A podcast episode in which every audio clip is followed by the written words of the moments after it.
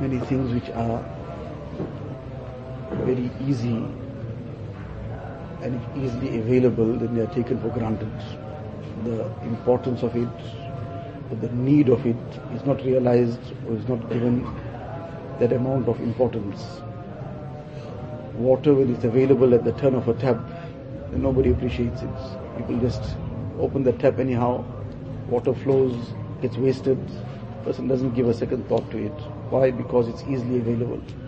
When there's a drought, when there's a problem, a person is living somewhere where every drop counts, now he only realizes what is the value of this water. As long as it's easily available at the turn of a tap, it doesn't mean anything to him. So likewise, there are certain things which are very easy, like that water becomes very easy. Some things like that are very easy, it gets taken for granted.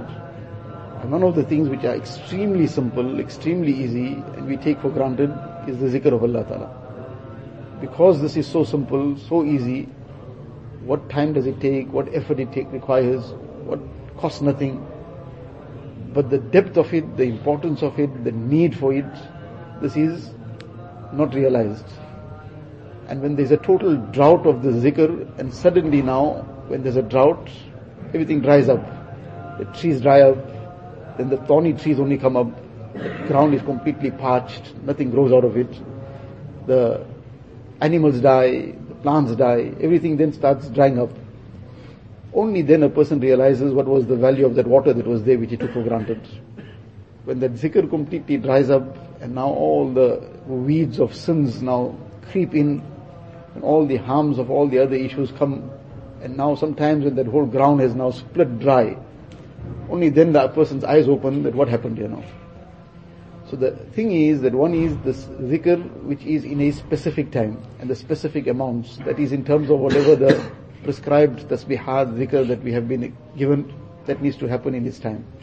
And then is the unconfined zikr in the sense that at all times, every now and again, one is a person is he's engaged in his dars, he's engaged in his class, that's zikr as well. But the niyat of zikr in that. Person is making tilawat of the Quran Sharif, in that also is the niyat of the zikr of Allah Ta'ala. And together with that, every now and again, there's some words of zikr and tasbih on the tongue.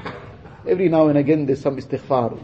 Once, every few minutes, every 10, 15 minutes, every half an hour.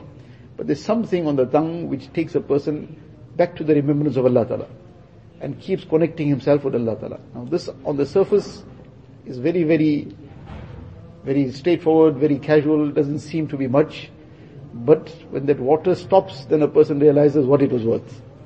So likewise, if a person keeps up with this consciously, inshallah this one is that the constant rust that comes on the heart due to whatever mistakes a person makes, that keeps getting cleaned out and this keeps the heart connected to Allah Ta'ala. When the heart is connected to Allah Ta'ala, then everything else falls into place. This is something to try and keep bringing into our life, practicing upon it, keeping our tongues engaged, the remembrance of Allah Ta'ala, bringing our hearts to that remembrance as well. Allah Ta'ala give us.